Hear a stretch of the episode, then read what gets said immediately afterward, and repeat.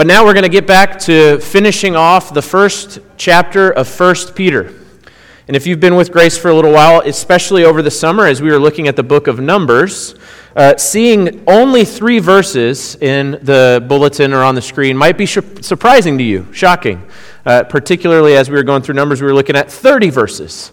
So you might be wondering how important could these three verses be? Well, very important, I tell you. Last week we saw Peter's first command to the people that he's writing to be holy. This week, in these three verses, we get his second command.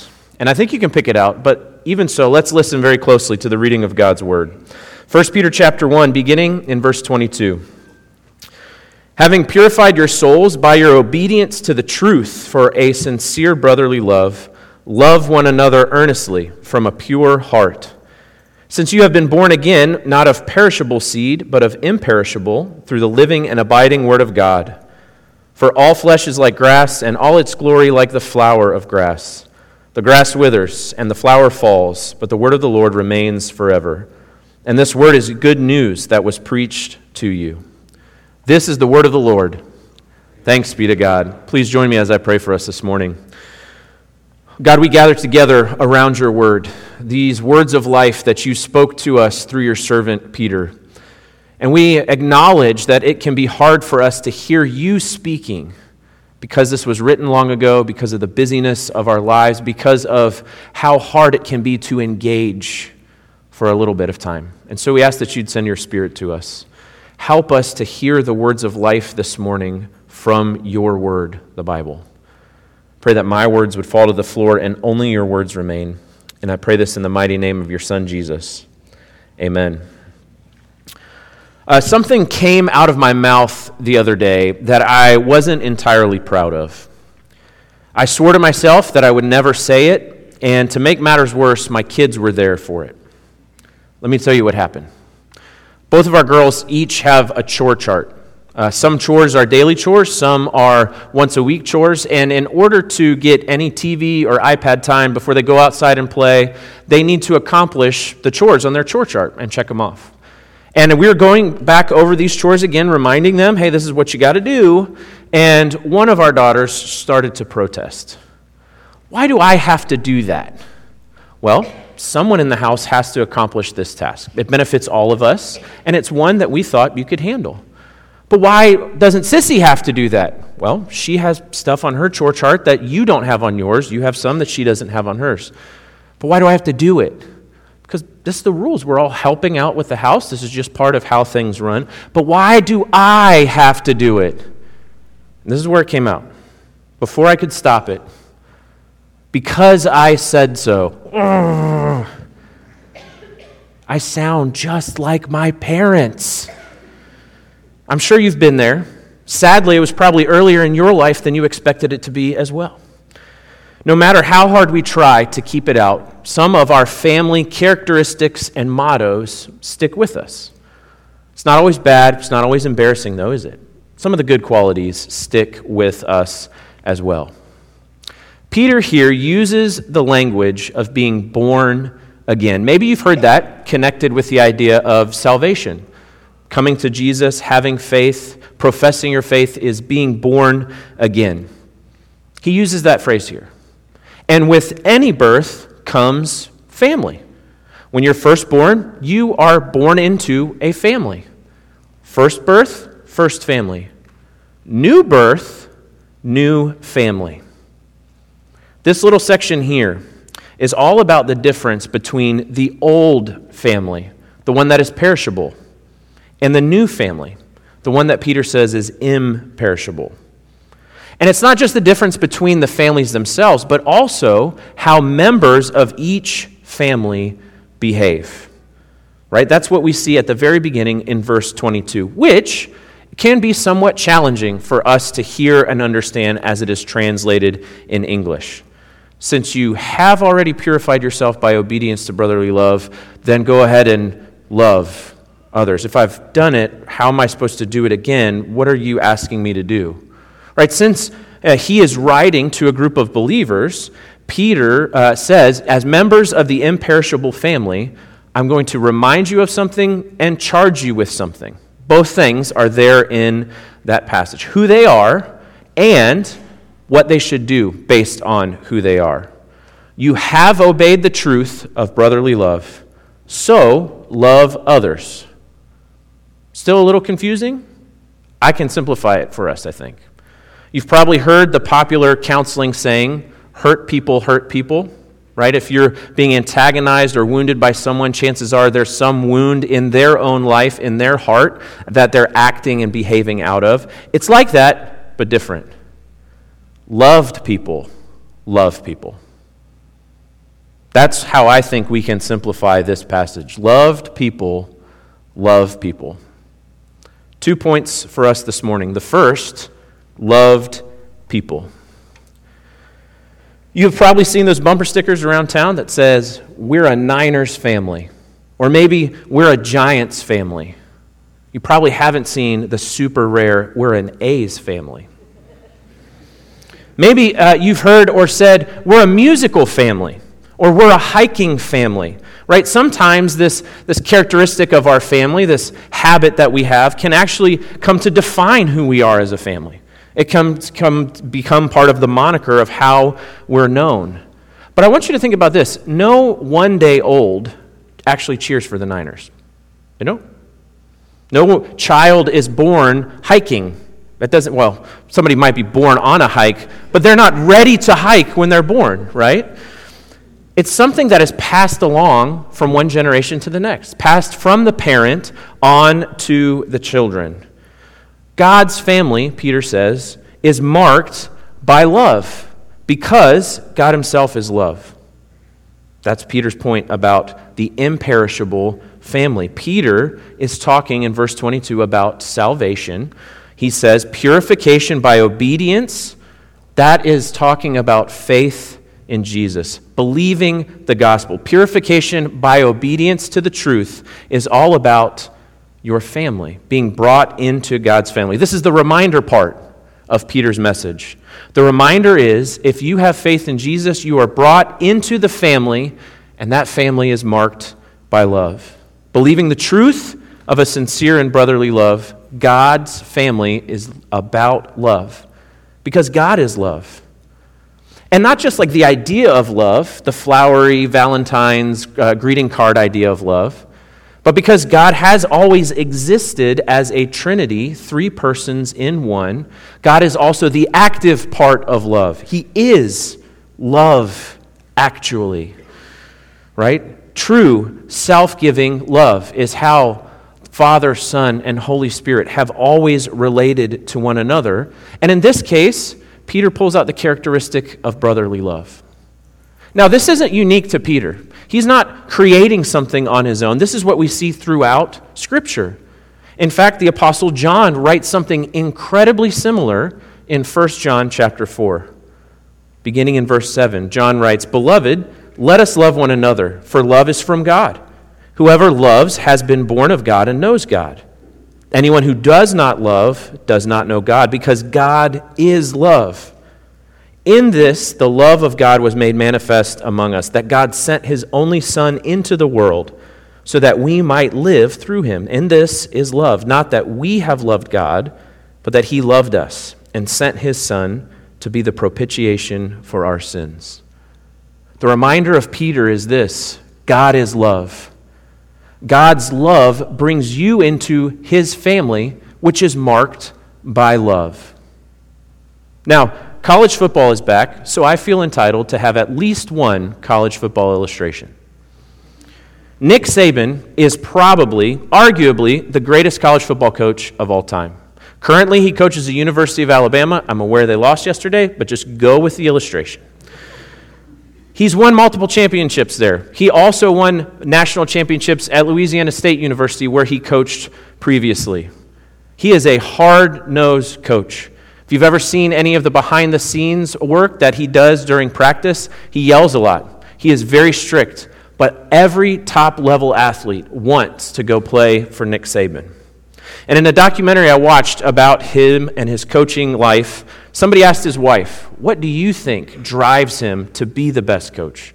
What is it that drives him to be so tough, such a good leader, to demand so much out of these players, and to get these kids to perform so well? And she offered a few experiences that he had had along the way, but then she said, when you boil it down, underneath it all, he's just trying to prove himself to Big Nick, his dad. This 70 year old man is living his entire life trying to prove himself to his Father, to prove that he is worthy of love. You might not coach a, college football team ever, but each one of us is trying to prove ourselves to other people. Maybe it's not your father, but it's someone. We want to prove that we are worthy of being loved to prove and try to earn the love of other people. Maybe because you've never been told that you're loved, or maybe because you've been told and you don't believe it. We try to prove that we are worthy of love. We try to earn it. I don't know what your father said or didn't say to you. I don't know what your father did or didn't do to or for you. But the whole Bible, and this passage in particular says that God the Father loves you. God loves you. And if you need actions to back up those words, look no further and take a long look at the cross. Because it's there that God the Father declares, I love you so much, I have given my only Son in exchange for you. It's there that God Himself says, I willingly suffered, supremely suffered, and died to bring you into my family. This self giving brotherly love that the Father has for the Son, that the Son has for the Spirit, that the Spirit has for the Father and Son, that they've always shared with each other, you are brought into that. That love is yours through the death and resurrection of Jesus. If you follow Jesus, you are loved by the God of the universe. God's family, his people, are a loved people. And loved people love people. Second point loved people love people. Peter is unique in the way that he writes his letters. His Greek is very unique. He blends the indicative with the imperative. Or another way to say it is the truth with the charge. He makes it a trudge. Paul, for example, is different. Paul usually writes truth, truth, truth. You are loved. This is who you are because of what God has done for you. This is what kind of family you're brought into. This is true. And then he writes, charge, charge, charge. So go love, go serve, go proclaim, whatever it might be. Peter, on the other hand, puts truth and charge together. You're part of the family marked by love, so love. It's who you are, so do it. Go love. That's his charge. That's his second command. And it's not a command that we would ever bristle at. In fact, the world around us tells us, yeah, you should go love other people. Go do it. But the world also says, you get to define what that love looks like. My heart rejoices in that. I, I'm happy to go love someone as long as I get to decide what that love looks like. And that leads to things like it may not seem loving to you, but I'm actually loving the person by not giving any money to the the person begging on the street corner. It does, I know you don't get it, but it, it is loving. It's loving. It's actually loving of me to tell you what all of these people are talking about you behind your back. I know it doesn't feel like it, but I, am loving you. I'm loving you in that. I'm loving you when, when I don't tell you how I feel because I know it's going to make you sad, so it's loving. I'm loving you. As long as I get to define what the love is, I'm happy to love. That's what it is according to our world. Also, I get to define how long I'm going to love you. I'm happy to love you as long as it doesn't get in the way of me loving myself. As long as it's not too costly for me, and as long as you thank me, I'm happy to love you. Right? That's like saying we're a Niners family unless they lose in the playoffs, and then we're a Chiefs family. You're not actually a Niners family, you just love to be on the winning side. Right? If you define what love looks like and you get to define how long that love lasts, are you really loving? Are you really loving? Peter would say, no. That's not actually love.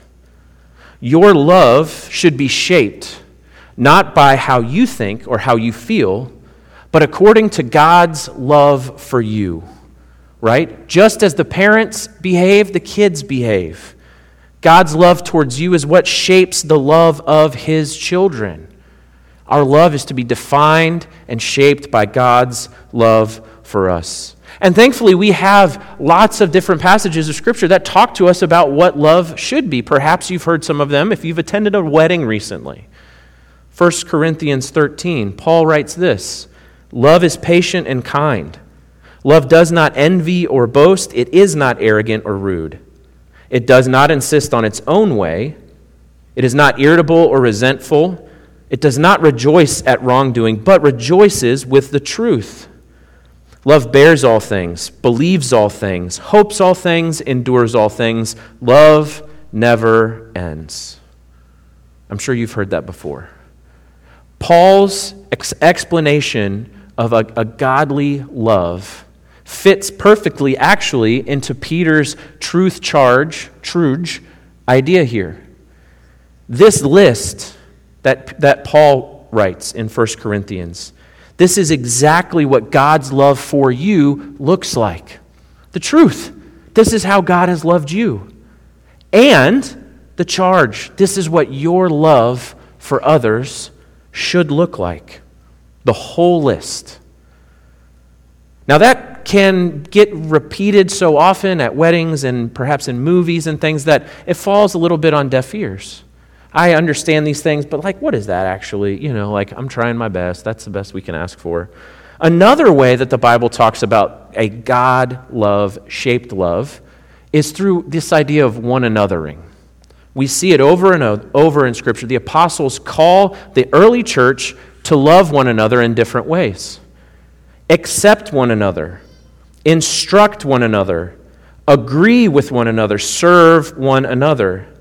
Be completely humble and gentle, be patient, bearing with one another in love. Be kind and compassionate. Speak to one another kindly. Submit to one another. Bear with one another. Bear one another's burdens. Encourage and build up one another. Over and over and over again, these commands to one another fill the apostles' writing. And if you want to see what that actually looks like lived out, you want to see it at work, right? Some of us are visual, more practical learners. Hearing it is helpful, but seeing it on display is actually how we learn. I would encourage you to check out one of our community groups. Because this idea of one anothering is how we train our community group leaders to build the community of the community group. Now, those community groups aren't going to do it perfectly, but I can guarantee you will not see great one anothering by just showing up to church for an hour and a half, and that's it. It's just not enough time. It's not enough time to see it in action. Check out a community group. See a godly shaped one anothering at work. Now, you might already get this. Okay, my love often is dictated by myself, Stephen. I see that. But how do I change my love to be shaped more like God's love? How, how do I let it be shaped by the love that God has for me? Well, our first reaction is going to be try harder, love more, be more patient, one another more. Just do it. Just be more like Jesus. Scott Sauls, who is a pastor in our denomination, wrote in one of his books if you want to be more like Jesus, be with Jesus more. Sit in the presence of God's love for you. Read about it. Talk to Him about it. Pray. Sing about it. Right? The presence of love, true love in your life, is the powerful agent of change that we all need. Right? And, and this is what we all need. Because I can tell you, I'll be the first to tell you, I don't spend enough time with Jesus thinking about his love for me. And you know how I know? Because I know I don't love well. The way I love people is more defined by myself than by Jesus' love for me. I need to spend more time with Jesus' love for me. Right? And as you spend time with him, as you sit with him, he fills you. He fills you with his love, and the love of Jesus begins to flow out of you. Jesus himself begins to flow out of you, and change does too. Early in his life, Mahatma Gandhi experienced racial discrimination as an immigrant in South Africa. And at first, his natural response was the conventional way to fight injustice anger, aggression, loud, destructive. Give me justice now.